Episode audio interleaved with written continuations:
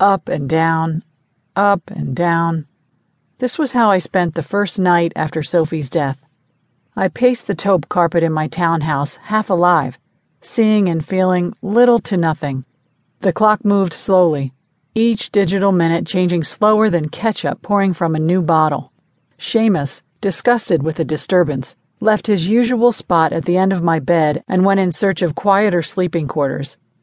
The home shopping network beamed brightly from the small television in my bedroom. A woman, much too chipper for the middle of the night, was peddling pink tourmaline earrings. It just didn't make sense. Sophie's death, that is. It didn't make sense to sell earrings at two in the morning either, but the jewelry lady was on her own. It was difficult to drag myself to work the next day, but drag I did.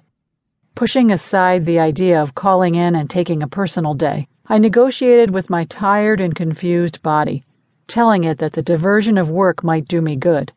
The compromise was that I would go to work but would skip my usual morning walk.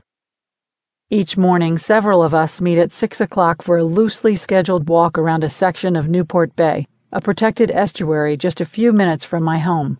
There is no set group of participants, just an understanding that at 6 each morning a walk around the back section of the bay begins, and all are welcome.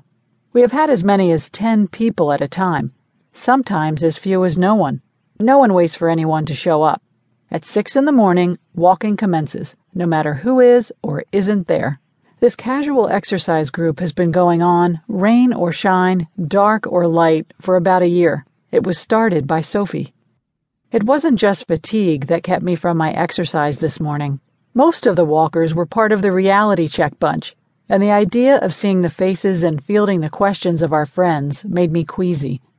Sophie's death had been on the news last night and in the paper this morning. It was turning into a titillating gossip piece something worthy of a supermarket tabloid. Online sex star kills self as dozens watch.